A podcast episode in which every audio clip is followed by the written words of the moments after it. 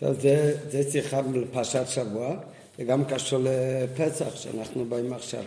השיחה הרבה אמר אותה באחרון של פסח. כי למה? כי זה קשור לקום פסח, וזה קשור גם לברית מילה שכתוב בתחילת הפרשה שלנו. אישה כי תזריע וילדה זכר, אז כתוב וימולד בשר עורלתו בין 8 ימים, וביום השמיני ימול בשר עורלתו. כן, אז זו השיחה הראשונה של חלק י"ז.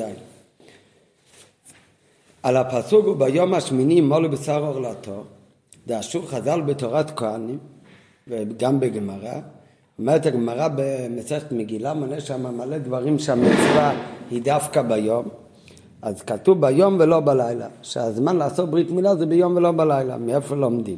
כי כתוב ביום השמיני ימול, וביום השמיני ביום ולא בלילה. לפי דרשה זו נמצא, שהדין דאין מלאים בלילה נתחדש רק לאחר מתנתרת. הרי הברית מילה מתי קיבלו את המצווה? מאברהם אבינו, בפרשת לך לך. אבל איפה כתוב ביום השמיני על בשר עורלתו? שהפסוק שממנו לומדים בגמרא ובתרס כהנים שביום ולא בלילה, אז זה, הדרשה הזאת לא אומרת הגמרא על פסוק בלך לכו, אלא על הפרשה שלנו, בפרשת תזריע, שזה אחרי מתן תורה. זאת אומרת שאם הפסוק בפרשה שלנו הוא ביום השמיני ימול, ביום ולא בלילה, זה המקור שזמן ברית מילה זה דווקא ביום ולא בלילה. אז אם ככה, אם זה המקור הפסוק שבפרשתנו, נמצא שנכון היה חיוב של ברית מילה כבר מאברהם אבינו, מצווה מפורשת, הרי כך כתוב שאברהם אבינו קיים מכל המצוות, קודם שנתנדם הוא לא מלא את עצמו, כי הוא חיכה שיהיה לו זכות מצווה אחת שבאופן של ציווי שמצווה ממש. אז זה התחיל באמת מאברהם אבינו, אבל אז עוד לא היה הדין שאסור בלילה. איפה התחדש שביום הוא לא בלילה, זה רק אחרי מתן תורה. עובדה שהגמרא מביאה את הדרשה על פסוק של תזריע ולא על פסוק בלך לך.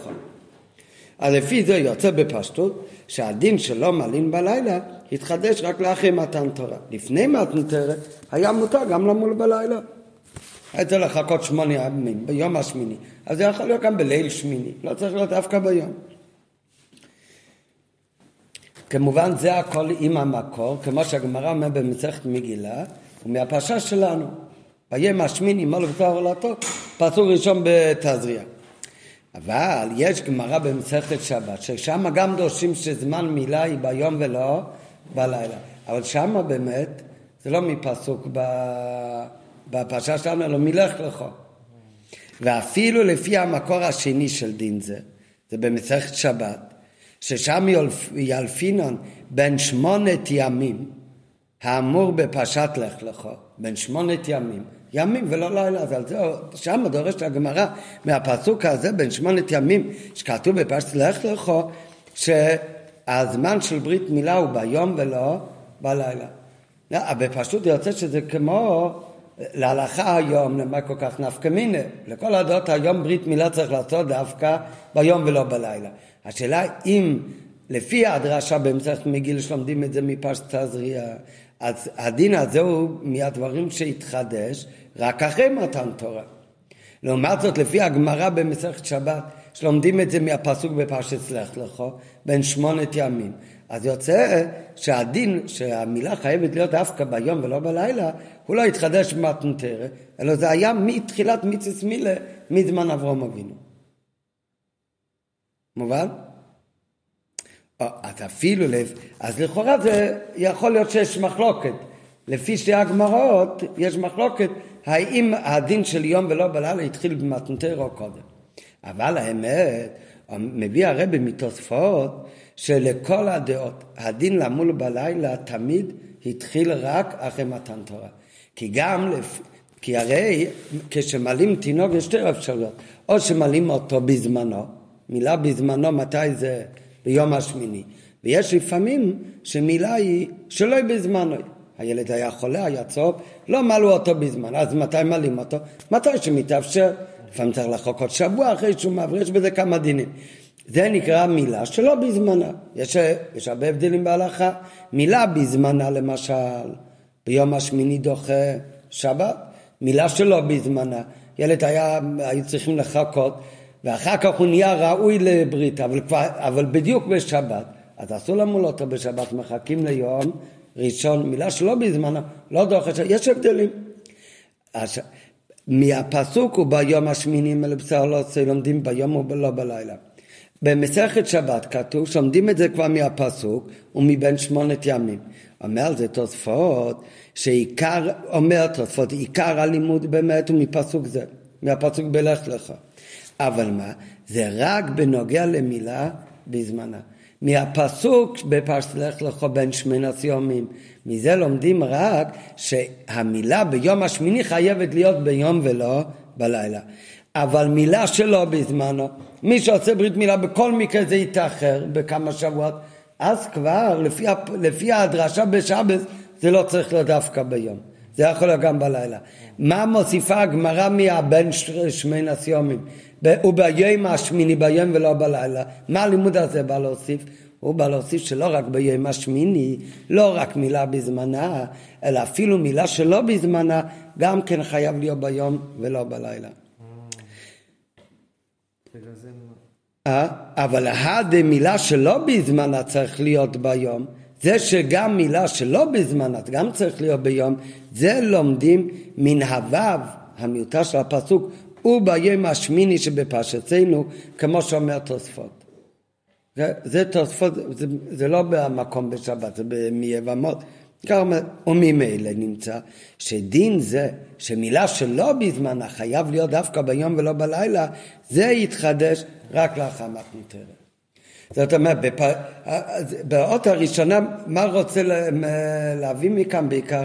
שלכל הדעות, הדין הזה שחייבים לעשות ברית מילה דווקא ביום ולא בלילה, גם אם הברית הוא לא ביום השמיני, זה לכל הסוגיות התחדש אך ורק אחרי מתן תורה.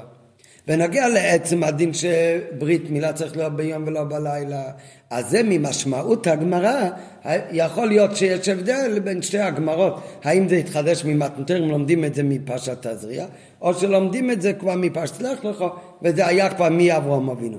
אבל לכל הדעות המערב, כך ממש מתוספות, לכל הדעות, גם אם היה חיוב כבר לפני מתן תורה של יום ולא בלילה, זה רק על מילה ביום השמיני. אבל מי שמל כבר לא ביום השמיני, אז זה לכל הדעות לפני מתנתר לא היה הקפדה שיהיה ביום ולא בלילה.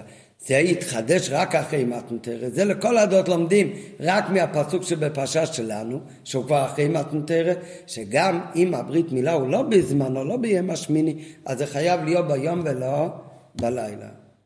טוב, זו הקדמה. לפי זה מובן. נראה בהמשך השיחה, כל אריכות השיחה הוא על זה שמתי בני ישראל עשו ברית מילה לפני יציאת מצרים. הרי כשבני ישראל יצאו ממצרים כתוב שלא היה להם זכויות להיגאל. אז הקדוש ברוך הוא נתן להם 2 מצוות, דם פסח ודם מילה. אז עשו ברית מילה לפני יציאת מצרים. מתי עשו ברית מילה? אז נראה שבפשטות משמע מהמדרש שהם עשו ברית מילה בליל פסח. בליל יציאת מצרים, בליל ט"ו. אז איך יכול להיות שעשו ברית מילה בלילה ולא ביום? אבל לפי מה שאמרנו באות א', אז זה מובן באמת. כי הרי הם עשו ברית מילה עכשיו לפני יציאת מצרים. אז זה לא היו תינוקים בני 8 ימים, כל עם ישראל, כל מי שעוד לא מל, חלק כבר מלו מקודם, אבל חלק גדול שלא מל, נראה בהמשך במדרש. אז זה אנשים גדולים, אז זה עכשיו מילה שלא בזמנה. אם זה ברית מילה שלא בזמנה, זה לא ביום השמיני. אז מילה שלא בזמנו, אז הרי לכל הדעות יתחדש החיוב של יום ולא לילה דווקא במתן תורה. אז לכן זה מובן שיכלו לעשות ברית מילה גם בלילה. אז זה לא כל כך קשה. אבל מה, עדיין קצת קשה, לא איך היה מותר להם, קצת קשה, איך יכול להיות שבברית מילה ראשונה שכל עם ישראל עשו ביחד כדי לזכות ליציאת מצרים, הוא היה לא בזמן הנכון כמו שהוא אחרי מתן תורה. נכון שהחיוב של יום ולא לילה, הוא התחיל אחרי מתן תורה, נכון. אבל היו יכולים לעשות שבני ישראל ימול את עצמם, גם לפני יציאת מצרים ביום. רבתו שיש עניין ביום, עובדה שאחרי מתנתרת, החיוב הוא דווקא ביום, ומילה בזמנו, אבל פשוט גם לפני מתן תורה חייב להיות ביום. למה באמת היה באופן כזה, שהברית מילה ראשונה שבני ישראל עשו כעם, כולם ביחד, היה דווקא בזמן של לילה, גם אם זה היה מותר. אז זה מהלך הביור.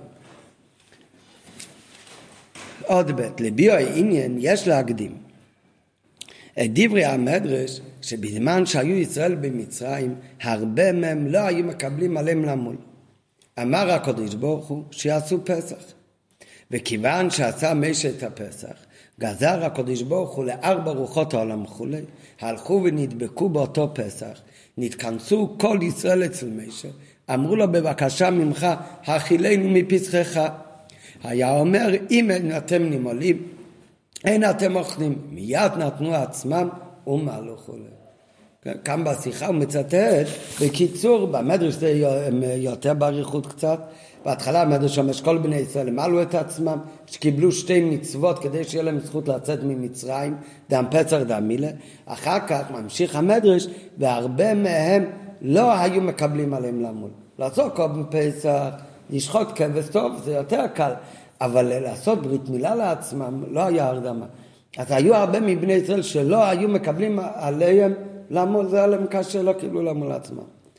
אז מה הקסה קושבו? לכן הוא ציווה בנוסף לדם מילה, גם דם פסח, לעשות קורבן פסח. לא, רק מה כל אחד יכול לעשות קורבן פסח, אבל כשמשה רבינו עשה קורבן פסח, כל יהודי הביא קורבן פסח שלו, ושחט את הכבש, קשרו למיטה 4 ימים כבר. משה רבינו גם היה לו כבש לקורבן פסח. כשמשה רבינו עשה את הפסח שלו, גזר הקדוש ברוך הוא לארבע רוחות העולם שיביאו ריח של גן עדן ונושבות בגן עדן, ומן הרוחות שבגן עדן הלכו ונדבקו באותו הפסח, והגיע רוח מגן עדן ונדבק באותו פסח. באיזה פסח? באותו פסח של משה רבינו שנאמר אורי צפון ובוי תימן והיה ריחו הולך מלך 40 יום. והריח מהצלי של קורבן פסח של משה רבינו שהיה בזה רוח של גן עדן, אז הריח הזה התפשט מהלך 40 יום סביב לאיפה שנצלה הפסח של משה. נתכנסו כל ישראל אצל משה, אמרו לו בבקשה ממך אכילנו מפסחך. הלכו כל בני ישראל אמרו לו משה רבינו תבינו לנו קצת מהקורבן פסח שלך, מפני שהיו עייפים מן הריח. מה הכוונה שהיו עייפים מן הריח? לפעמים בן אדם מריח ריח מאוד טוב, אז הוא נהיה חולה, הוא חייב לאכול את זה. אז הם כולם הגיעו למשה רבינו, אמרו לו שהם רוצים לאכול מהפסח. כן, כתוב כאן במפרש המדרש, מה זה הם היו עייפים? תאבים ומשתוקקים. היה להם תאווה גדולה והשתוקקו כדי לאכול מהפסח. היה אומר הקדוש ברוך הוא, אם אין אתם נמולים, אין אתם אוכלים. אומר הקדוש ברוך הוא, לא, אסור להביא להם לאכול. אם הם לא יעשו ברית מילה, אסור להם לאכול. שנאמר, ויהי עם השם אל משה ואל אהרן, זה יזכו כס הפסח. ומה כתוב שם בהמשך? כל בן ערל, בן אחד וערל לא יאכל בו. הבני ישראל שמעו שלא יכולים לאכול, כי אם הם לא נמלם, כתוב וכל ערל לא יאכל בו, פירוש ערל מישראל. אז מיד נתנו עצמם ומעלו. מיד הלכו כולם ומעלו את עצמם. רואים כאן מהסיפור הזה כמה שהיה נוגע להם לקבל קצת שיריים ממשה רבינו. רצו קצת לאכול כן, שככה הם לא נתנו את עצמם למול את עצמם. אבל כשרצו לקבל חתיכה ממשה רבינו, ואי אפשר לקבל, אז מיד הלכו, נתנו עצמם ומלו. ואז התערבב דם פסח ודם מילה, והקדוש ברוך הוא עובר ונוטל כל אחד ואחד, ומנשקו, הקדוש ברוך הוא נשק כל אחד שמל את עצמו, מברך אותו, שנאמר, ועבר הולך וערך מתבססת בדמי חי, בדם פסח חי, בדם מילה. כאן דברי המדרש. מהמדרש כאן משמע גם שהקדוש ברוך הוא, שאמרו להם את החובה למול רק אז, כאילו הם לא היו מלאים את עצמם, פחדו מלמול. לכן הקדוש ברוך הוא נתן את המצווה של קורבן פסח. אחר כך הם רצו לקבל מהפסח של משה רבינו. זה גם קצת קשה, כי הרי יש הלכה שכל אחד יכול לאכול מקורבן פסח, רק שהוא היה מנוי עליו, צריך להתמנות על כל... טוב, אבל לא ניכנס עכשיו לכל הפרטים בסיפור, אבל מה שנוגע בעיקר לנו, להמשך השיחה גם בסיפור, שאיך שלא יהיו, הם רצו חלק מהקום פסח. ומשמע שכשהם רצו את החלק מהקום פסח, עכשיו נאמר להם את הדין שהם לא יכולים לקבל כי הם לא מלו את עצמם.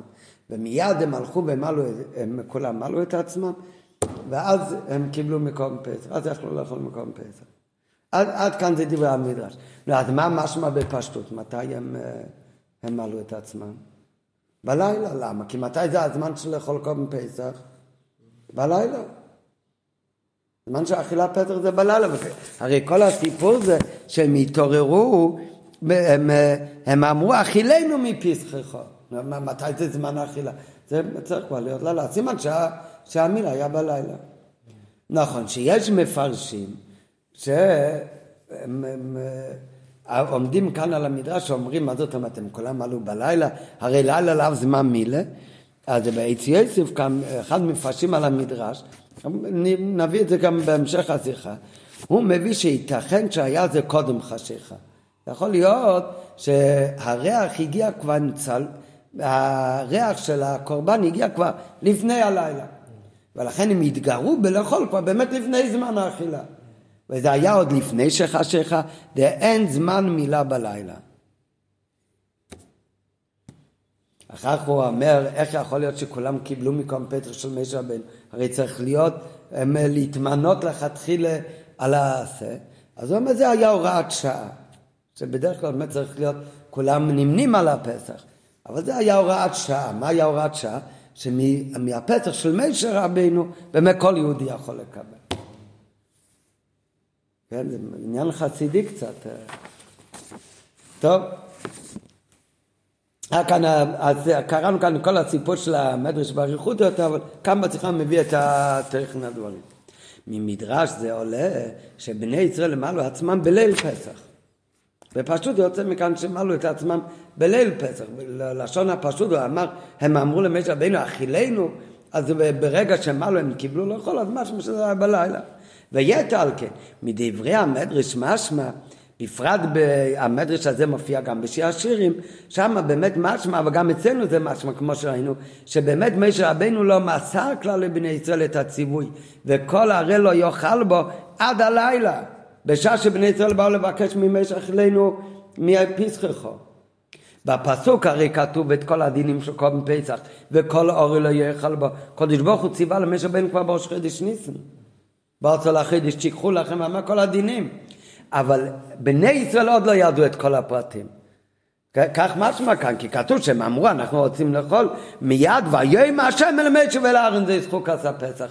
זאת אומרת, עד עכשיו הם לא ידעו עדיין, שויום השם אל משה ואהרן את כל חוקת הפסח. ופשוט רק עכשיו הם נודע להם, ומיד הלכו והם עלו. למה באמת הם הלכו והם עלו? בשביל לזכות לקבל מהקום פסח של משה. ואינו מובן... הן אמת שהמילה בלילה הייתה מותרת, שזה מה שלמדנו בסעיף הראשון של השיחה, שבאמת זה שאסור למול בלילה, גם אם זה מצווה שלי בזמן, בוודאי התחדש רק אחרי מתנתרה. אז נכון שהיה מותר למול בלילה לפני מתנתרה, אבל עדיין דרוש הסבר על כל פנים בפנימיות העניינים, כיוון שבני ישראל, הרבה מהם נימולו באותו שעה, לא מצד עצמם, אלא מפני שגזר הקדוש ברוך הוא לדלת רוחות. זה היה נס שהקדוש ברוך הוא עשה עניין מיוחד שהתפשט רוח מגן עדן בקום פסח של משה רבנו, וכל עם ישראל יצא מזה. זאת אומרת, הקדוש ברוך הוא עשה כאן נס מיוחד שיגרום להם למול את עצמם. אם כבר עושים נס, אז הקדוש ברוך הוא יכול לעשות נס שביום ימול את עצמם. והריח גרם להם שיצאו לאכול מפסחו של משה. הרי היה ביכולת הקדוש ברוך הוא לעשות כן את אותו נס, או כיוצא בו זה, או נס דומה קודם חשיכה. ואזי היה משה מלמד לבני ישראל את הציווי, וכל הרי לא יאכל בו ביום, והיו באמת מלאים את עצמם ביום. אז נכון שראינו במפרשים במדרש יש כאלה שאומרים שזה היה ביום, אבל זה הרי לא לפי פירוש הפשוט של המדרש, בפשוט של מדרש מי שקורא זה היה בוודאי בלילה בזמן אכילה. ביפי תואר הוא מתרץ שייתכן שהיה זה קודם חשיכה, כמו מה שקראנו מקודם. הוא מכריח כמשתי תמים. למה? אנחנו קראנו מיציתי, אבל בעוד מפשך. אז הוא אומר, ביפי תואר הוא אומר שזה היה קודם חשיכה. הוא מכריח כמשתי סיבות, גם כי מי שחשיכה הוא יום טוב, והרי מי עלה לזה כבר יום טוב, וביום טוב הרי מילה שלא בזמנה, לא דוחה, לא שבת ולא יום טוב. אז אין מילה שלא בזמנה דוחה אותה, ועוד אין מלים בלילה. אז אנחנו באמת למדנו כבר בסביב הראשון, שאין מלים בלילה להתחדש אחרי מתנתר. אבל העיקר זה, לשון במדרש בכלל לא משמע כך, משמע שזה היה באמת לא קודם חשיכה, אלא היה באמת בלילה. אבל אי אפשר לומר כן, כי מסיפור הדברים כפי שהובא בשישים רבה, ששם כתוב עד שהמלך במסיבו עולה ברור, שהיה זה בלילה. כי שם במדרש על השירים כתוב שהסיפור הזה קרה שהמלך במסיבו. מה זה שהמלך במסיבו? אומר, עד שמשה וישראל מסובים ואוכלים פסחים במצרים. אצלנו רק משמע שזה בזמן אכילה, שהם רצו לאכול, אולי רצו לאכול כמה דקות לפני השקיעה, ולכן אז הם עשו מילה. אבל בשיר השם כתוב שזה היה בזמן שמשה רבנו כבר ישב ואכל מיעקב מפסח. אז אם ככה זה בטוח היה לילה, והרי אכילת פסח הוא בלילה, בליל ט"ו ניסן ולא קודם חשיכה. ושתי הראיות שהמש חייבים להגיד שזה היה מבעוד יום, שמילה שלו בזמנה לא דוחה יום טוב, ושלא מלאים בלילה, שתי הדברים האלה בכלל לא מוכחים. למה זה לא מוכח? דבר ראשון, א' כמו לעיל, שזה שלא מלאים בלילה, בפרט שלא בזמן התחדש רק אחרי מתנתרת. ב' דבר שני, על דרך זה לא מצינו בכלל יישום מלאכה ביום טוב בפסח מצרים. בני ישראל יצאו ממצרים, היה שם יום טוב? לא, היה להם מצווה של קודם פסח. יום טוב, לא לעשות מלאכות, יום טוב פסח התחדש רק אחרי זה. נראה עוד רגע הכרח על זה. על דרך זה, לפי פשוטה של מיקרו, יש כאלה שאומרים לא, אבל בפשוטה של מיקרו, בשנה ראשונה, בשנת יציאת מצרים, ט"ו ניסן לא היה יום טוב ועשו במלאכה. הם יצאו ממצרים, אז קרה הנס. על היום הזה, הקדוש ברוך הוא אמר, מכאן ולהבא לקרוא את היום ליום טוב. אבל באותו יום זה לא היום טוב. ונראה עוד למה בפשוט השמיקו זה מוכרחים לומר ככה.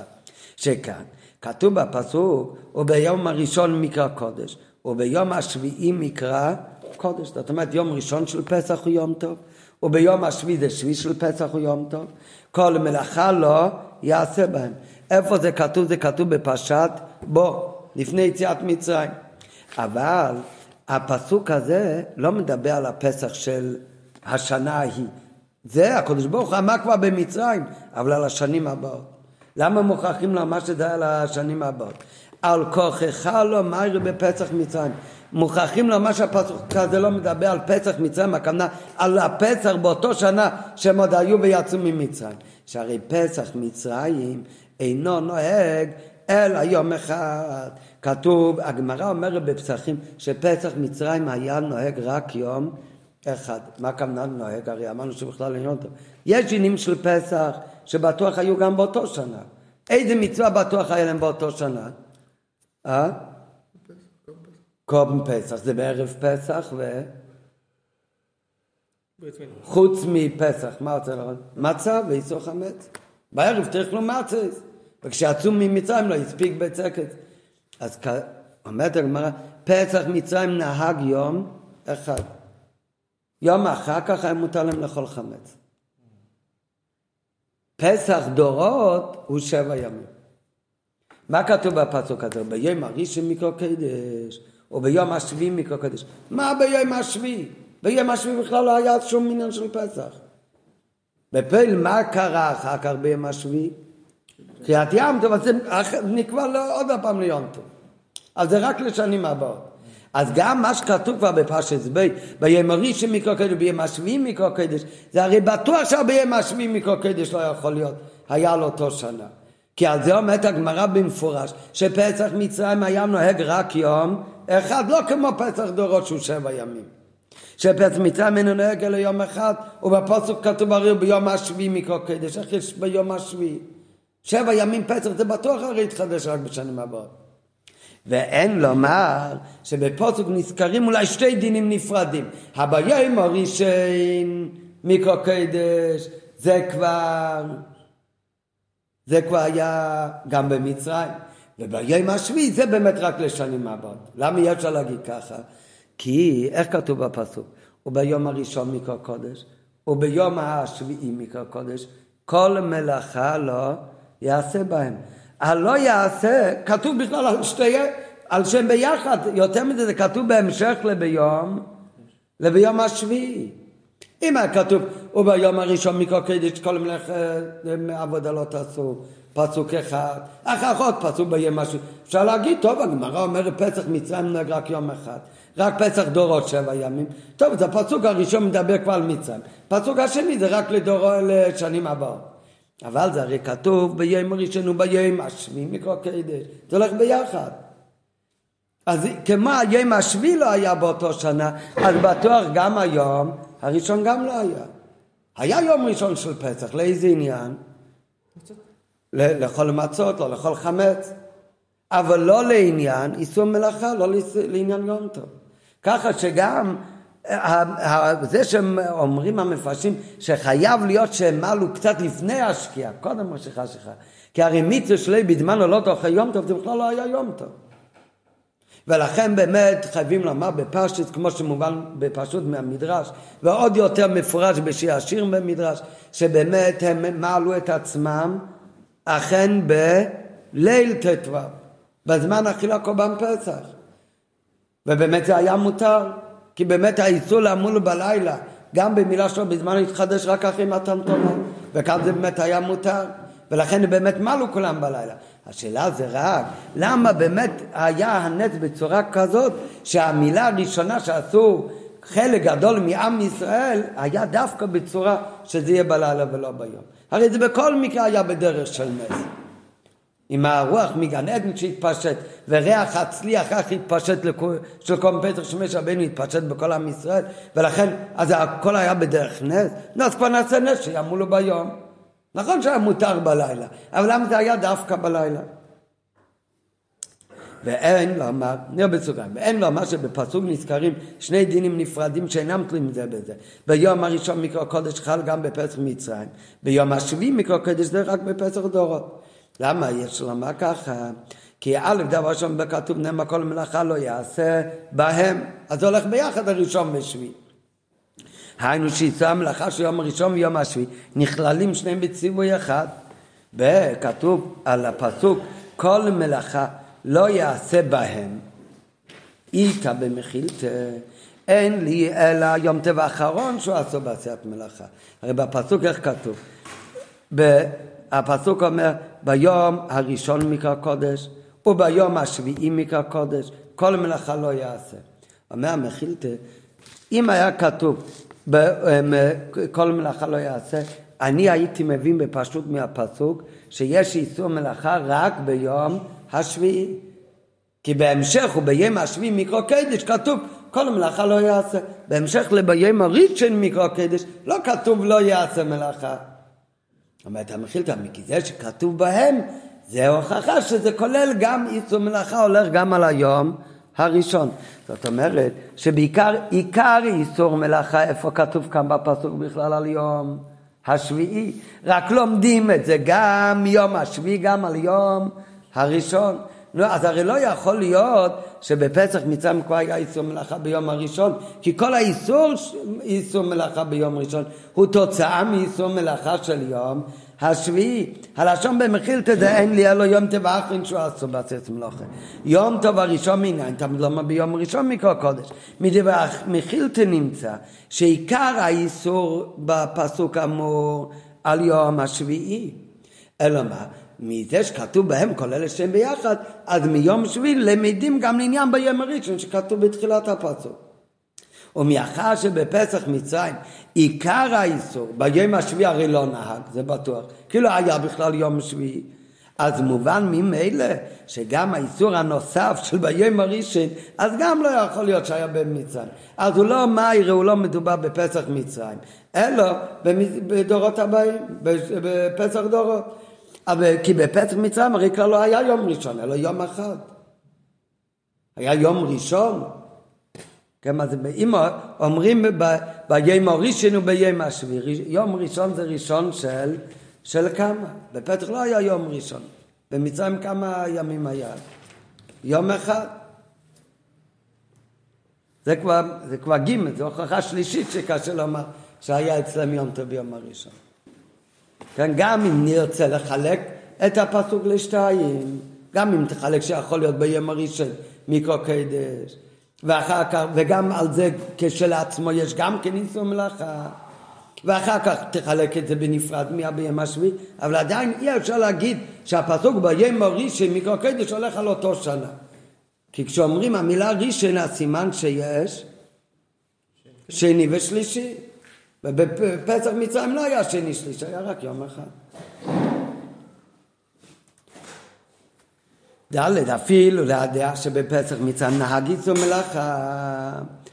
יש דעה בראשון שאומרת שהרי מה אומרת הגמרא בפסחים? הגמרא אומרת בפסחים שפסח דורות נוהג לשבע ימים, פסח מצרים ליום אחד. מה נוהג ליום אחד? אז עד עכשיו למדנו, גם היום אחד נהג רק עניין של מצה, לא לאכול חמץ. לעומת זאת, איסור מלאכה זה, אפילו יום אחד לא נהג במצרים. הר"ן, שמה בפסחים, אבל לא אומר ככה. הר"ן אומר שפסח מצרים נהג רק יום אחד. אותו יום אחד שהוא כן נהג, אבל הוא נהג לא רק איסור חמץ, אלא גם איסור מלאכה. מה שעשו ביום טוב. מלאכת עבודה. מייצר מוקצה. לא, מוקצה זה מדרבנן. כל מלאכה שהיא לא יאכל נפש, ושהיא מן התורה. אפילו להדע, שזה דת הר"ן בפסחים, שפסח מצרים, מה שאומרים שנהג רק יום אחד, זה באמת כולל גם איסור מלאכה. אז עדיין זה לא כל כך מופרך מצד יום טוב שהם לא עשו ברית מילה. למה? כי אתה אמרת מוקצה, אבל הרי גם אם עשו כבר יום טוב את האיסורים מדרבנן, אז זה לא היה בעיה. עכשיו מביאים מהמדרש, כתוב כשהם עלו את עצמם במצרים, איך הם עלו את עצמם? מה, הם הלכו למויל, הם עלו את עצמם עם חרב. כל אחד לקח את החרב שלו, ועם זה הם עלו את עצמם. כשבן אדם ימול את עצמו בחרב, זה לא כדרכי, זה לא רגילות. בן אדם הוא מעל עם סכין, או עם איזמלים, זה דבר כלי אחר, לא עם חרב. וזה שהם עלו בחרב, אז זה בכל מקרה נחשב הרי למלאכה שלו כדרכה. ומלאכה שלו כדרכה, אז בכלל זה לא איסור מן התורה. יותר מזה, אם זה לצורך מצווה, אז יכול להיות שזה עוד מותר בכלל, גם לכתחילה. ולכן, אז זה שאיך יכול להיות שנכון מילה שלו בזמן, הוא לא דוחה יונטב. אבל המילה בצורה, איך שהם עשו את זה באותו שנה, באותו אופן ובאותו צורה, אז זה יהיה מותר גם ביום טוב. יהושע גם על אותם ביום טוב? לא, למה? כי שריחלה, זה היה לפני פסח. זה לחרבות.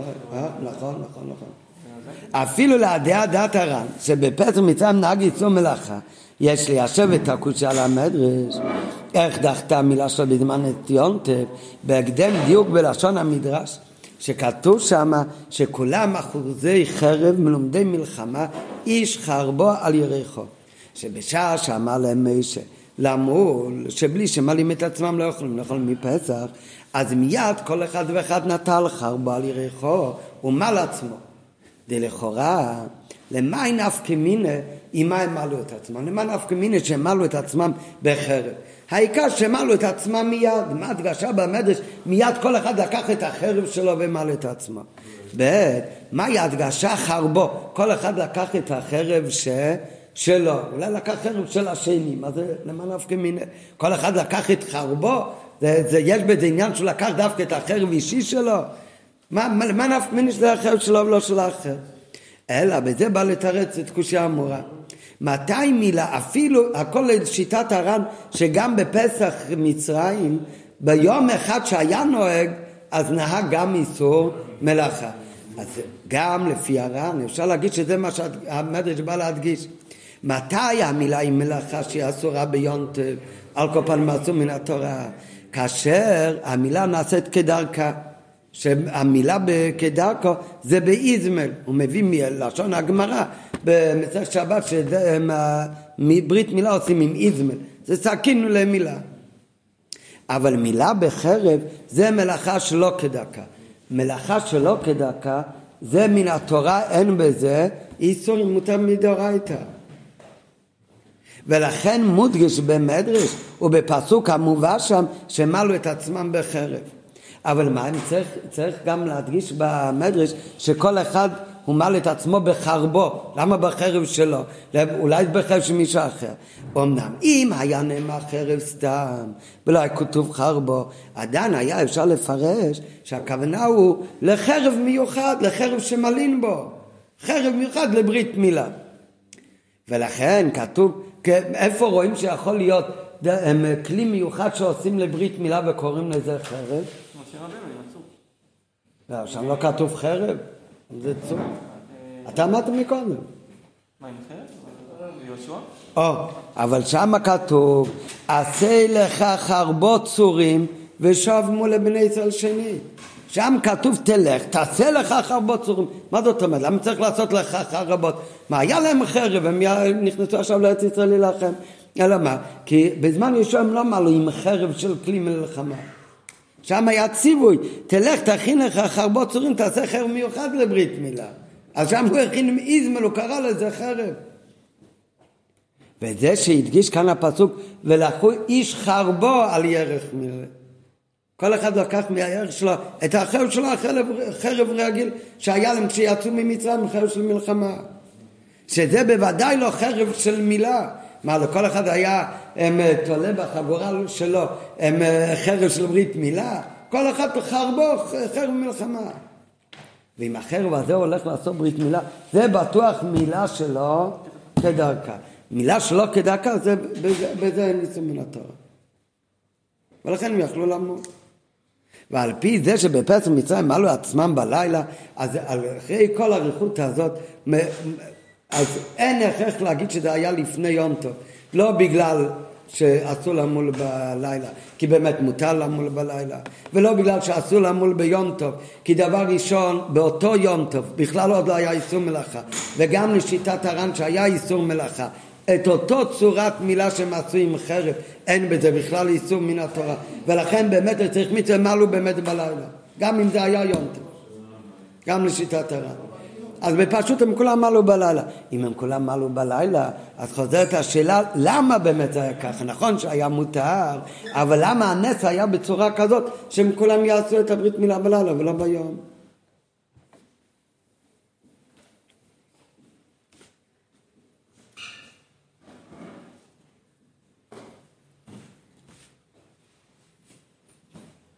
טוב, לפני שמתחיל להביאו, למה באמת היה באותו הנץ בצורה כזאת שהברית מילה יהיה דווקא בלילה? אז מקודם הרב עוד מביא תירוץ קודם, שבאמת יש אומרים שמצד אחד מלו בלילה, אבל ביחד עם זה, זה היה נחשב למילה ביום. איך יכול להיות שמלו בלילה בזמן אכילה קורבן פסח וזה נחשב לברית מילה ביום? אז את זה מביא גם מהחידה שאומר, שכתוב בזוהר, שבליל יציאת מצרים זה היה מעין לעתיד לבוא, שהלילה כיום יאיר. מכיוון שהיה לילה כיום יאיר, אז הלילה הזאת של יציאת מצרים, זה היה כמו לעתיד לבוא, זה היה כמו אור יום, היה אור יום. אז אם כך יוצא שם באמת מה לא בלילה, וזה באמת מילה ביום. זה לא נחשב למילה בלילה. לא, אבל על זה עדיין זה קצת קשה למה, כי אם אתה אומר אם היה לו דין של יום, אז היה אסור לאכול קורבן פסח, כי החיוב של האכילה פסח הוא דווקא בלילה. אז תחליט, אתה אומר שזה לא נחשב מילה בלילה, כי לילה קיים יויר, אז איך אכלו קום פסח? הרי צריך לאכול דווקא בלילה ולא ביום. אבל זה לא כל כך קשה. למה זה לא כל כך קשה? כי פשוט מאוד. כי כל עניין שלא מדובר בפרשה של קום פסח. אז אם בפל היה לילה קיים יויר, אז היה עכשיו יום לעניין שאפשר למול. בפל היה מותר בכל מקרה למול. אז זה באמת נחשב למילה ביום. לעומת זאת, כשהיה הציווי בערב תאכלו, שחיוב של להכיל את קום פסח הוא דווקא בלילה. נו, אז כאן בוודאי ובוודאי מה הכוונה כאן לעניין להכיל את קום פסח לאכול בלילה? הזמן של הלילה, הזמן שביום רגיל אתמול ושלשום בשעות האלה לילה. כי הרי לא יכול להיות שכאן הכוונה באמת לילה כי פשוט ישיר חושך. למה לא? כי הקדוש ברוך הוא אמר תאכלו את קום פסח בלילה. מצד שני עשה נס שיהיה לילה כיום יויר. נו, אז איך יאכלו את קום פסח? הרי על אותו לילה ציווה הקדוש ברוך הוא לאכול את קום פסח. אז לעניין קום פסח חייבים להגיד שהמושג לילה כאן באותו שנה מה הפירוש? לא כשנהיה חושך בחוץ, אלא שנהיה 6:30 בערב או 7 בערב, השעה שנהיה לילה. בפלמא המשב לה היה קיים יויר, ולכן לעניין מילה זה נחשב שמלו ביום. אז זה באותה. נראה עוד דבר בפנים. לא, סליחה, באותה. נכון, נראה אותה. אברהם צדק. ויובן בהקדם תירוץ נוסף שהובא באחרונים. על הקושיה איך נמלו בני ישראל בלילה של ליל יציאת מצרים היה כדאית בזוהר, והאופן של בלילה כיום יהיה. וממילא היה ללילה זה דין של יום. ויקשו על זה, אבל על זה שאלו, כמו שאמרנו מקודם, אם לליל יציאת מצרים היה דין של יום, איך קימו בו בני ישראל את המצוות התלויות בלילה? הרי יש מצוות שחייבים להיות דווקא בלילה הזה, אכילה, פסח, מצה, מורי וכו'.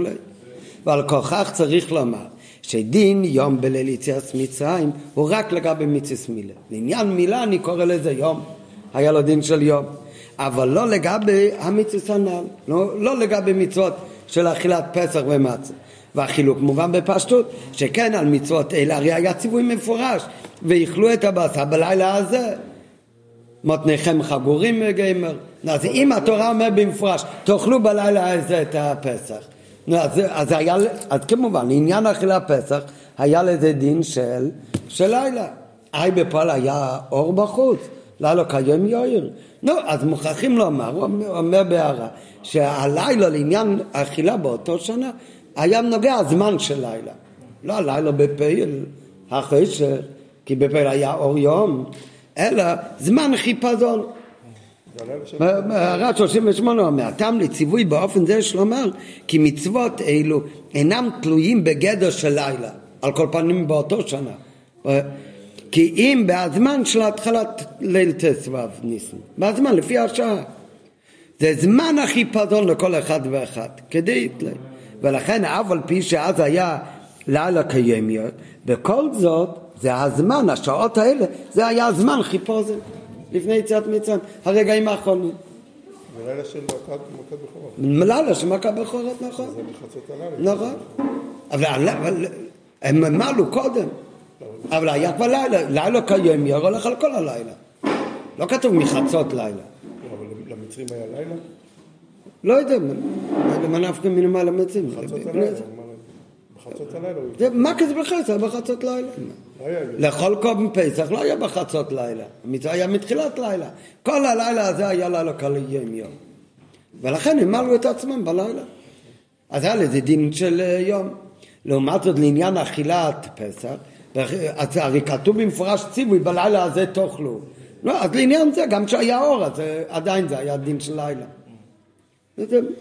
זה הפירוש לפי האכילה, רק מה. זה גוף, אז מה רואים כאן? שיש הלילה הזאת של יציאת מצרים, היה עדיין, אתה אומר זה קצת מוזר, שיש שתי הופכים, לדינים מסוימים היה לו דין לילה, לדינים מסוימים היה לו דין של יום, לא יום רגיל ולא לילה רגיל, כן? השאלה, איזה פרט הוא מוזר? אז אתה אומר, זה לא משנה, שתי יום, העיקר הביחד, נראית, אולי כאן יש קצת הבדל בין איך שמבינים מפנים השיחה מבין בהערה, ולא, בפשוט זה כמו שאתה אומר, שממון אפשר, זה היה, רק מה, זה היה רינס שלה לקיים יאיר. לא, אז לדברים מסוימים זה ככה, לדברים מסוימים ככה. למה זה באמת היה באופן כזה? אז עכשיו מתחיל הביאו בשיחה על פי פנימיות העניינים. מה באמת נשתנה? מצוות מילה, שרק לגביה היה הלילה בבחינת ולילה לקיים יאיר. זאת אומרת, לעניין אכילת פסח ומצה, אז נשאר כאילו הטבע, נשאר שזה עכשיו זמן לילה, זה לילה.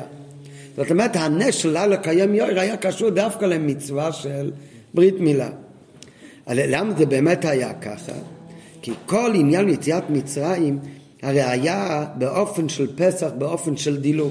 כמו תמיד כתוב בחסידות, זה גם בגשמיץ וגם ברוכניס. מה כאן? בגשמיות יציאת מצרים היה נס למעלה מהטבע, כי מצרים היה מקום שעל פי עבד לא היה יכול לברוח משם. וכאן בלילה אחד יצאו 60 ריבו כל בני ישראל. למעלה לגמרי מהטבע של מצרים. אז זה בגשמיות, אותו דבר גם ברוכניס. ברוכניס לא יכלו גם כן לצאת ממצרים. למה? כי בני ישראל היו שקועים במ"ט שערי תומי, ולכן גם ברוכניס לא היה מקום ליציאת מצרים. וכאן יצאו כל 60 ריבו מערב הסורץ מתומס מצרים לקודש ברוך הוא. זה היה למעלה ממדידת והגבלות של הטבע, שכן על פי טבע לא היה ביכולת בני ישראל, ביכולת של בני ישראל לצאת ממצרים, הן בגשמיות, שלא היה עבד יכול לברוח ממצרים, וגם בעניין הרוחני של יציאת מצרים, שהיו בני ישראל מושקעים במ"ט שערי תומא רחמנא ליצלן, ולא היה להם בכלל זכות לצאת. אז כדי שיהיה יציאת מצרים, שזה התחיל באמת כמו שאתה אומר בחצי צללו, ויהי בחצי הללו, כמו שלמדנו בפסח. אז מה היה צריך? היה צריך להיות באמת גילוי שלמעלה מצד השתלשלות לגמרי. שיהיה נס ששובר באמת את הטבע, את ההגבלות של העולם. את הטבע בגשמיות של מצרים, שאיפה שעבד לא יכול לברוח עכשיו אפשר לצאת, וגם את הטבע הרוחני, שהם שקועים במ"ט שערי תומא הם לא רואים, ובכל זאת הם יתעלו ממ"ט שערי תומא עד לגילוי של מלך מלכי המלוך מהקודש ברוך הוא. אז באמת היה גילוי שלמעלה מצד השתלשלות. וכיצד יכולה להתבטל מדידת הטבע בעולם הזה התחתן? זה על ידי ההתבטלות של המדידות וההגבלות. צריך להתבטל בשביל זה לא רק המצרים כאן למטה, אלא כל המצרים וגבולים של כל סדר השתלשלות. הוא מביא בהערה מתרער שכל סדר השתלשלות נקרא בשם מצרים. כתוב הרבה פעמים בחסידות שיש מצרים בגשמיס בלאומה זה, יש גם מצרים בקדושה, הוא עובד בהגבלות, הוא כבר בקדושה, אבל הכל עדיין בהגבלה, אז זה גם כן נקרא מצרים. כאן הוא מביא שגם כל צד השתלשלות הוא גם נקרא מצרים, לא מצרים שלו מה זה, מצרים של קדושה. כל זה למה? צד השתלשלות יש 10 ספירות, חסד זה חסד ולא גבורה, כל דבר יש לו את הגדר שלו, אז זה גוף וגם כן מגבול מסוים. אז כדי שיהיה יציאת מצרים לשבור את הטבע כאן למטה, אז צריך להיות יציאת מצרים בכל צד השתלשלות. על ידי מה זה? זה על ידי שמאיר אור שנעלה לגמרי מכל מדידה והגבלה, מכל צד השתלשלות. כל דבר שקורה כאן בעולם, אז זה תלוי, צריך להיות אותו עניין גם בתורה. כך כתוב הרבה פעמים, כמו שקודש ברוך הוא הסתכל באורייתא ובור העלמא, הקדוש ברוך הוא יסתכל בתורה וברא העולם, ככה כל העניינים בעולם נמשכים מהתורה.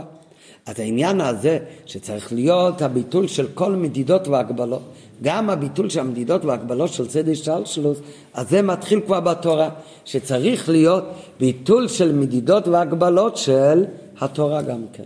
מה זאת אומרת ביטול של המדידות והגבלות שבתורה?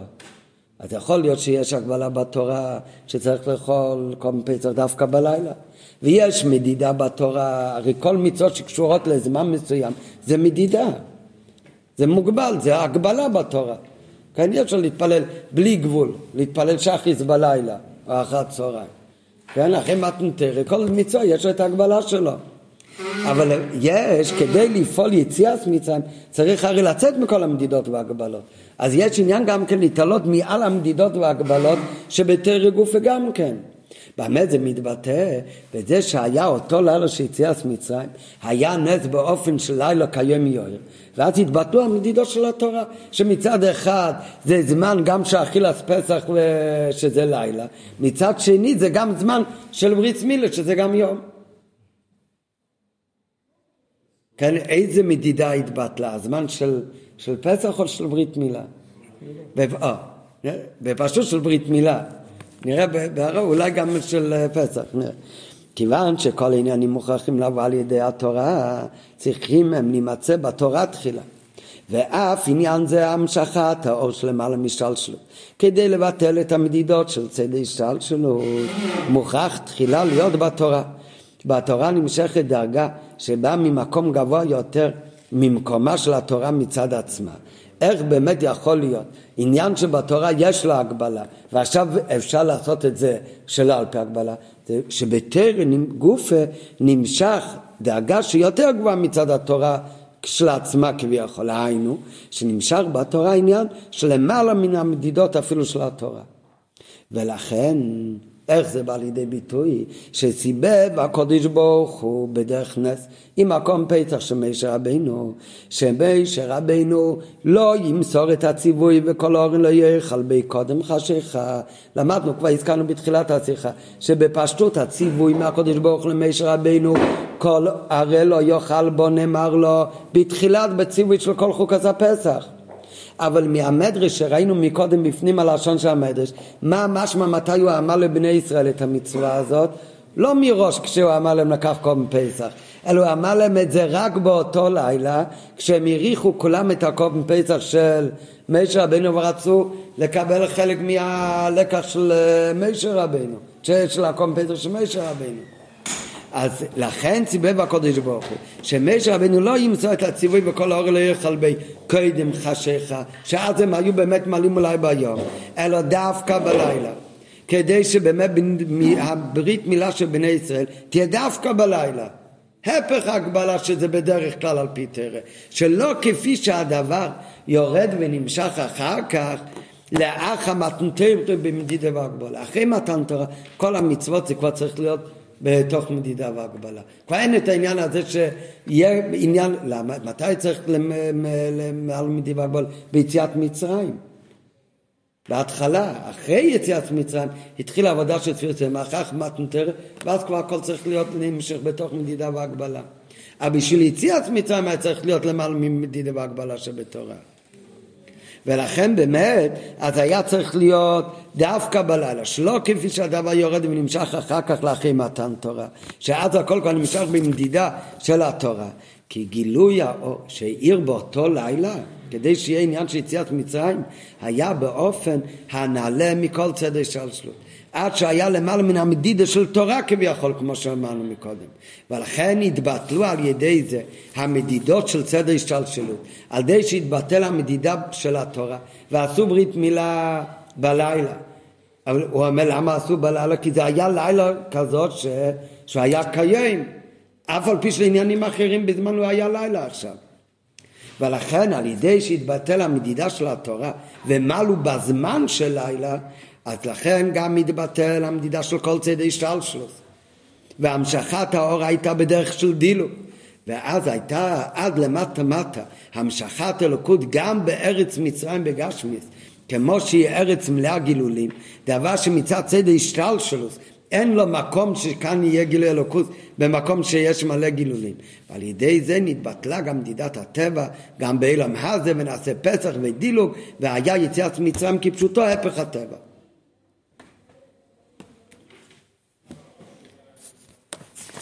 כאן משמע מה היה למעלה מהגבלה בדרך דילוג, איזה עניין? אכילת פסח בלילה הזה, או העניין של מילה בלילה הזה?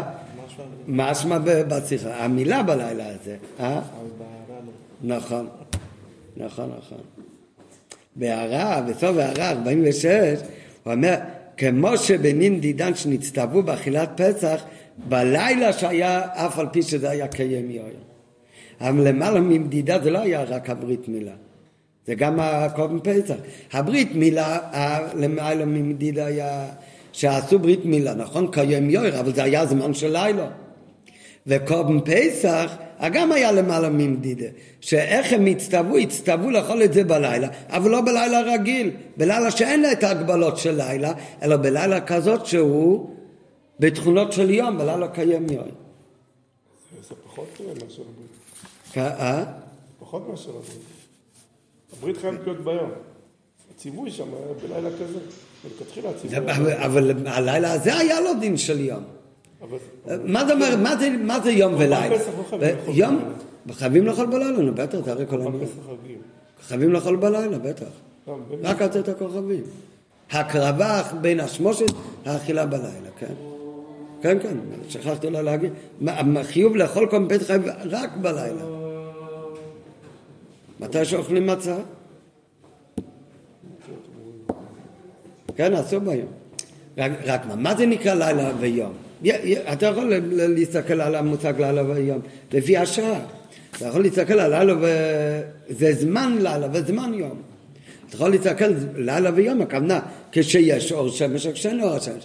רק מה, זה מגוחך להגיד ככה, כי זה הולך ביחד הרי בדרך כלל. בדרך כלל, מה זאת אומרת? זה הרי לא שעות של 60 דקות, זה שעות של זמניות. זה הולך ביחד, אבל כאן זה לא הולך ביחד. בדרך נס זה היה לא ביחד. היה זמן של לילה, והיה בפה לילה קיים יויר. מה זה עיר? היה להם יום? כן? לא, לא הייתי שם. לא, היינו ברור. כתוב בזור שהיה לילה קיים יויר. בפועל ממש, היה אור. בפה ממש. לעם ישראל, לא למצרים. זה לא, זה שאלת מקודם, זה גם למצרים, לא יודע. כמו שהמכת החושך, זה היה למצרים. בסדר, כאן זה לא היה בתור מכה. הם קיבלו מכה אחרת, את מקס בחרץ, לא יודע. לא יודע בדיוק איך זה היה, אבל...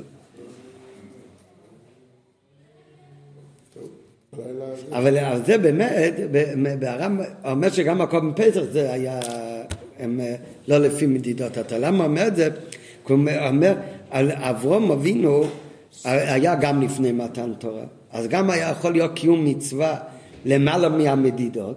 אז הוא מביא שמתי היה ברית של אברהם אבינו, אז יש בזה שתי דעות. לפי דעה אחת, היום שאברהם אבינו מעל את עצמו זה יצא ביום כיפור. לפי דעה אחת, היום שאברהם אבינו מעל את עצמו זה היה ביום טוב של פסח. אז זה... צריך נולד בראש חודש ניסן.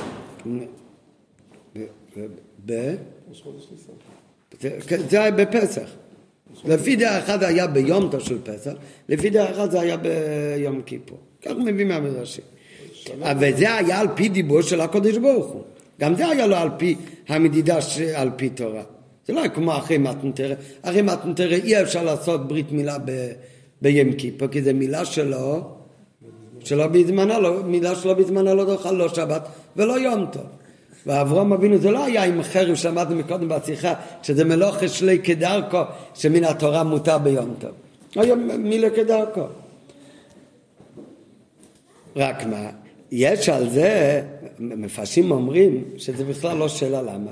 אברהם אבינו הוא מעל ביום כיפור, כי זה היה מילה בזמנה. עצמי זה מילה שלא בזמנה. תינוק שהוא חייב למול את עצמו ביום השמיני, והוא לא עשה ברית ביום השמיני. אז זה נקרא מילה שלי בזמן. הרי אברהם אבינו הצטווה רק אז למול. בשבילו זה היה מילה בזמן אז. אבל אומר בכל זאת גם זה נקרא למעלה ממדידה של התורה. למה? מכיוון שכן היה ציווי הרי זה כמילה בזמנה. בכל זאת הרי זה גוף היה רק מצד הציווי. הציווי הפך את זה מילה בזמנו. מצד הטבע זה נקרא מילה בזמנו. מילה בזמן מצד הטבע זה בין שמי נסיומים. כאן הציווי הפך את זה מילה בזמן. לכן זה באמת כן נחשב לעניין שלמעלה ממדידת הזמן בתורה. על זה הוא אומר, על דרך זה גם מנגע לקורבן פסח. למה קורבן פסח כן קימו את המצווה באותו לילה? הרי חייב להיות אכילה בלילה. אז מה הוא אמר מקודם בסוף סעיפי? שזה לא קשה למה? כי יש ציווי, בלילה הזה תאכלו. זאת אומרת, הציווי הפך את זה לעניין אכילת קורבן פסח, זה נחשב ללילה. אז זה הולך לפי הזמן של הלילה. אפילו שהיה לילה כיום יויר. אבל מצד הטבע עצמו, הזמן הזה, הוא לא נחשב עכשיו הוא השעה, אבל זה לא נקרא לילה מצד הטבע, זה יום, כי הלילה קיים יויר היה. אז גם זה עניין, כמו בני דידן שנצטוו באכילת פסח, באופן של לילה קיים יויר. אז גם זה למעלה מהגבלה. סתם, זה מעניין, בשיחה בתוך התווה, הלמעלה מהגבלה זה המילה שהייתה בלילה כזאת. בעורב, הוא אומר שגם מקום פסח היה... שתי המצוות באותו לילה היו באופן למעלה ממדידת הזמן שבתורה. מכיוון שכל נמשך דרך התורה, אז נמשך עניין שלמעלה מהמדידה בתורה, בתוך התורה, אז מזה נמשך שאחר כך שהער שלמעלה משלשוס נמשך בצד שלשוס, ומזה נמשך שהגילוי שמלך מלך המלוכים היה גם בארץ מצרים מקום גילולים, וזה גרם שבני ישראל בגשמו גם יכלו לצאת ממצרים מהפך הטבע. כן. מה רצית להגיד? יום כיפור לא צורה, אבל מילה הוא כן צורה. מילה הוא כן צורה, יום כיפור הוא לא צורה. כן, בסדר, נכון.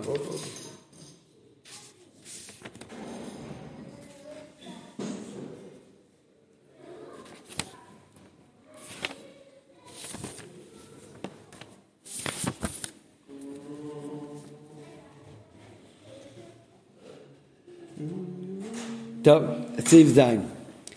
וכשם שבתורה היה מוכרח להיות עניין של דילוג, כדי שיציאת מצרים תוכל להתקיים, כך הייתה צריכה להיות גם בבני ישראל עבודה של דילוג, למעלה מהשלשלות שבאדם. הרי זה שבלילה נהיה ככה מצוות, הכל היה בגלל הנס של לילה קיים יום וכל זה מלמעלה. אבל גם את בני ישראל היה צריך להיות הכנה ליציאת מצרים גם באופן של דילוג. מה הייתה הכנה ליציאת מצרים? שתי מצוות קיבלו, דם פסח ודם מילה. לפי ששתי מצוות של פסח ומילה, זה היה מצוות שהן עבודה שלמעלה מהגבלה. פסח, קודם פסח, פסח הרי מלשון פסיחה ודילוג, מלשון דילוג. ומילה עניינה ברית עולם עם הקודש ברוך הוא. קשר נצחי ללא שום הגבלות. הרי כל מצווה אחרת שבן אדם עושה, הוא עושה את המצווה, אבל זה מוגבל. כתוב בחסידס שכל מצווה שיהודי עושה, אז הוא עושה ייחוד למעלה, והייחוד זה הוא נצחי ללמוד. בסדר? אבל מצד הבן אדם, כשהוא עושה את המצווה, עכשיו הוא מחובר למצווה. כשהוא גומר להניח תפילין, עכשיו אין לו תפילין. זאת אומרת, מצד הבן אדם, כל מצווה זה מוגבל. מוגבל בזמן, ולכן גם מוגבל עד מתי הקשר שלו בגלויים הקודש ברוך הוא. יש מצווה אחת שהקשר הוא לא מוגבל, עושים את הברית מילה, ואחרי שנגמר ברית מילה אז לא נגמר הקשר, כי זה ברית בבשרכם שנשאר תמיד. אז זה לא נפסק אף פעם, אז זאת אומרת זה עניין של למעלה מהגבלה, למעלה ממדידה והגבלה. ובזה יובן מה שמצינו חידוש דווקא בפסח ובמילה. בפסח הוא הרי הביא רק מצד השם, קורבן פסח, פסח על שם הדילו. אבל איך זה מתבטא גם כן בעבודה, ששתי המצוות האלה, זה כל כך מבטא שזה למעלה מהגבלה, וזה צריך להיות קשר נצחי מהקודש ברוך הוא. לכן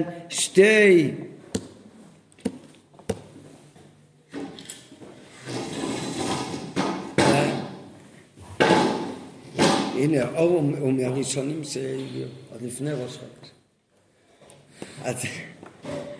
אז שתי מצוות האלה, זה שתי מצוות עשה היחידים שיש עליהם חיוב כרת. בן אדם לא עושה. במצוות לא תעשה בן אדם, הוא מורד במלכוס, יש איסור כרת. בלא לקיים מצווה אין איסור כרת. יש שתי דברים שגם על... הוא נמנע מלעשות... מצוות עשה יש על זה כרת. למה זה באמת ככה? כי הדברים האלה הם מבטאים את הקשר למעלה מהגבלה עם הקודש ברוך הוא. ולכן כשזה חסר, אז יש עניין של כריתות, אז נפסק הקשר בין יהודי לקודש ברוך הוא. בזה יובא מה שמצינו, חידוש בפסח ומילה שאינו בשם מצוות עשה, שבמצוות אלו דווקא יש חיוב כרת. כאשר מדובר אודות עניינים שלמעלה משלשלות ודרגות, אין מקום לדרגת ביניים.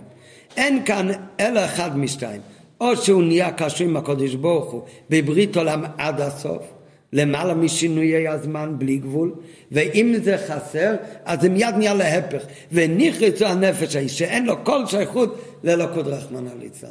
בשאר הדברים, אז יכול להיות שהוא מחובר, 3/4 הוא מחובר, 80%, 50%, למה דבר שהוא בהגבלה, אז אם זה דבר בהגבלה, אז זה גם מתחלק לחצי ולרבע. דבר שהוא למעלה מההגבלה, אז אין חצי ורבע. אז זה או עד הסוף או לא כלום. לכן ששתי המצוות האלה הם עניין שלמעלה מההגבלה, אז זה עוד שהתחברת בחיבור הקדוש ברוך הוא בריס אילון. ואם לא, אז אתה כבר לגמרי התנתקת. אז זה עניין של קראת.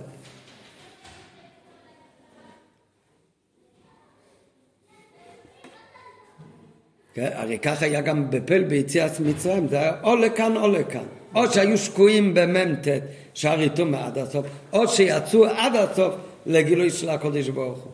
על דרך כללות יציאת מצרים, שמכריחה את סילוק כל המדידות, כולל המדידות של תורה כביכול. ואם לאו, אם הוא לא לגמרי למעלה מהגבלה, אז הוא נשאר הכי למטה בארץ מצרים, ארץ מלאה גילולים. ולכן לגילוי של ולילה כיומיות, שביציאת מצרים הייתה צריכה להיות שייכות עיקרית דווקא למצוות מילה. כי העניין ולילה כיומיות, בגילוי אור שלמעלה, במה זה קשור? בלילה כיומיות בעבודתם של ישראל, והיא העבודה של דם מילה. כן. עוד הפעם, כאן מה הוא מזכיר בשיחה, בעניין הזה של למעלה מהגבלה, בדם מילה, לא דם פסח. כן, אבל פשוט אומר שגם פסח זה אותו נקודה. מה קרה בפסח? אבל זה היה רק לפני מתן תורה. אחרי מתן תורה אין כזה דבר. מה היה קרה בפסח? מה? מה קרה בפסח? יהודי שלא מקיף כאן פסח הוא חייב קרה. אבל פסח שני? אם הוא לא... נכון, יש בזה, עוד מעט יהיה פסח שני, אולי נדבר, נלמד את כל 3 דעות שיש בזה, אם זה תשומים לישון. דבר אחד בטוח, מי שבאמת לא מביא גם פסח ראשון וגם פסח שני, אם בשם הוא היה מזיד, לכל הדעות הוא חייב כאן. יש מחלוקת אם היה מזיד בראשון ושגג בשני, או שגג בראשון ומזיד בשני. אבל מזיד לגמרי, עד הסוף. ומדית לא מקריב לא פסח ראשון, לא פסח שני, חייב קראת. כן, מה אתה אומר? לא היה להם פסח שני. אז עוד לא היה פסח שני, נכון. פסח שני זה רק שנה אחר כך. על הפסח לא היה גם כשאין בית מקדש. גם כשאין בית מקדש לא היה פסח, לא? יש חיוב פסח, זה מחלוקת בראשון. אני יודע שיש איזה רחום. אז היו שנים שהרבא אמר שיצאו מירושלים העתיקה בערב פסח. היום לא, כי היום את לא יכולה לעלות להר הבית. אבל אתה לא חייב קראת אם אתה יוצא בירושלים. לא, לא. רק אם אתה בדרך קרובה. כן. כשאתה בדרך רחוקה, אתה לא יכול להקריא. טוב. על פי כל הנ"ל מובן גם, החילוק במצוות מילה בין קודם מתן תורה לאחרי מתן תורה. עניין הדילוג לאמיתתו מתקיים במצוות מילה שלפני מתן תורה דווקא. מילה זו פעלה דילוג עוד יותר מאשר מן הקצה לקצה. היא הוציאה בני ישראל מרשות הקליפה והכניסה אותם לרשות הקדושה. ובזה גוף מממתת שעריתום, על נגלה להם הקודש ברוך הוא בכבוד ובעצמי. והרי זה באין ארוך לגמרי, ולכן אין בזה כל מדידות, וממילא אין חילוק בין יום ולילה. מה שאין כן לאחר מתן תורה. נכון שהוא אומר כל מילה זה מבטא על חיבור נצחי מהקודש ברוך הוא. אבל... תינוק שנולד ועושים לו אחרי מתן תורה ברית מילה. מה, הוא לא בקדושה? הוא בממתת שערית, הוא כבר בקדושה, נולד ילד יהודי. רק מה, חסר לו עדיין החיבור נצחי מהקודש ברוך הוא. אז זה באמת גם כן יציאה לגמרי למעלה ממדידה והגבלה. אבל זה לא מן ההפך להפך. ביציאת מצרים כאן הברית מילה פעלה שמממתת שערי טומאה יזכו להיות קשורים לנגלה להם מלך מלכי מלכים הקדוש ברוך הוא וגאלם. לכן הלמעלה ממדידה והגבלה שמתבטא בקשר נצחי באותו מילה שהיה לפני מתן תורה הוא הרבה יותר מאחרי מתן תורה. אחרי מתן תורה ובונו ובחרתו מכל העמים, אז כל בני ישראל הם כבר לא יכול להיות שקום מממתת שערי טומאה, הוא כבר בקדושה. רק גם בזה גוף, אז המצווה של ברית מילה מבטא את הקשר הבלי גבול עם הקודש ברוך הוא. ולכן זה עוד יתבפסרכם, הוא אף פעם לא נפסר. זה גם כמרמז על למעלה מבדידה והגבלה. ולכן יש על זה איסור כרת מי שלא עושה ברית מילה, כמו שלמדנו מקודם. אבל העניין שהיה צריך להיות למעלה ממדידת התורה, לילה כיום יום, זה היה רק בברית מילה ביציאת מצרים. מה שאין כן אחרי מתנתר, שבני ישראל כבר נעשו באופן של ציור וסדר של קדושה, אזי הברית עולם של די מצווה מילה היא בסדר של קדושה, ומילא נעשתה זו עבודה שמדידה והגבלה שיש בה חילוק של יום ולילה. מה זה בכל דבר? הרי צריך ללמוד גם משהו הורה בפעיל ממש. ההורה מזה בעבודה בפעיל, העבודה שיציאת מצרים ישנו ומוכחת להתקיים בכל דור ודור, בכל יום ויום. כמו שאלת רב אומר ביתן, בכל דור ודור הוא מוסיף, ובכל יום ויום חי ועוד נעשה עצמי. למדנו עכשיו בפרצה, בפרק מ"ז בתניא. מציין למטה, בפרק מ"ז. שכן, כל מדרגה היא בחינת מצרים. גם יהודי שכבר יצא כאילו ממצרים, הוא התחיל לעבוד את השם, חזר בתשובה, אתה שומע שבת, מניח תפילין, רש"י ורבנותם, עוד לא, בסדר, אבל כבר יצאת ממצרים שלו, מה זה יצאת? אתה כבר עובד את הקודש ברוך הוא בקדושה. אבל מה, לגבי אתמול, יצאת ממצרים, לגבי איך שהיית אתמול, אבל לגבי אם היום אתה כמו אתמול, אז היום זה כבר הופך להיות המצרים שלך. אתמול זה היה יציאת מצרים, אבל היום זה כבר, למה? כי מה אמרנו מצרים? יש מצרים בקדוש, בהגבלה.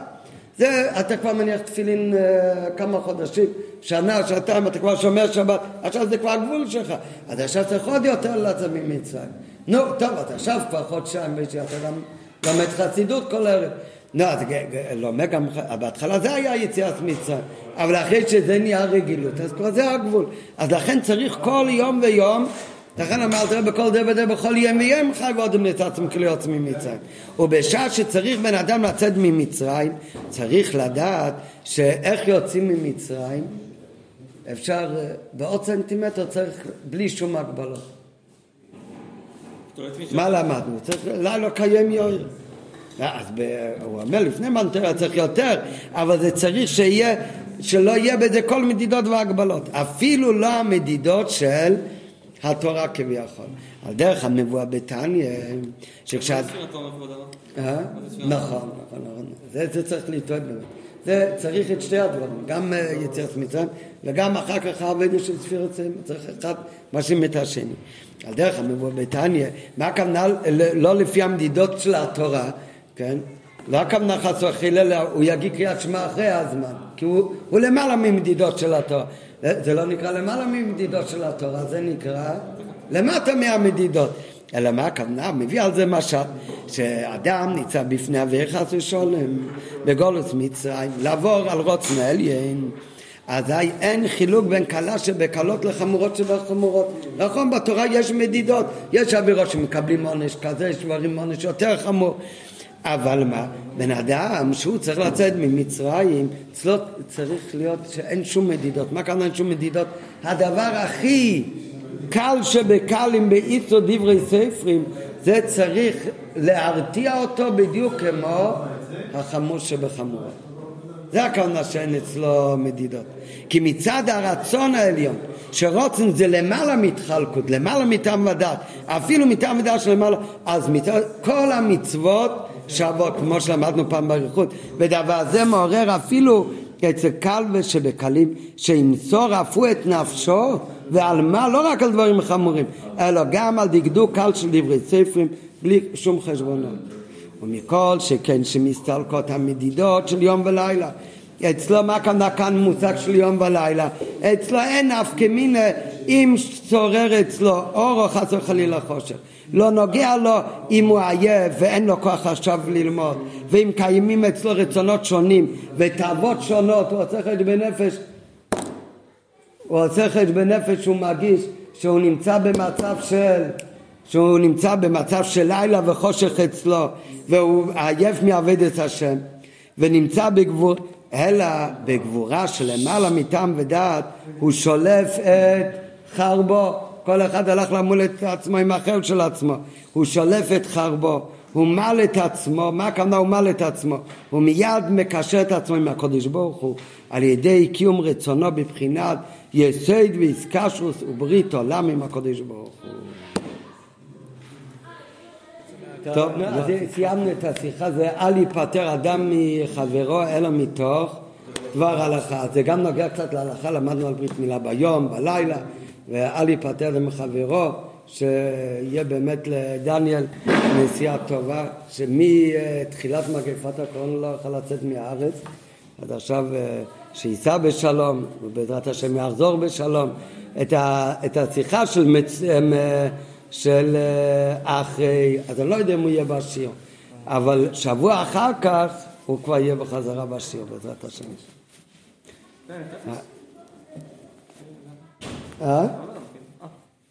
לא, לא אברהם נוסע, עדיין הוא נוסע.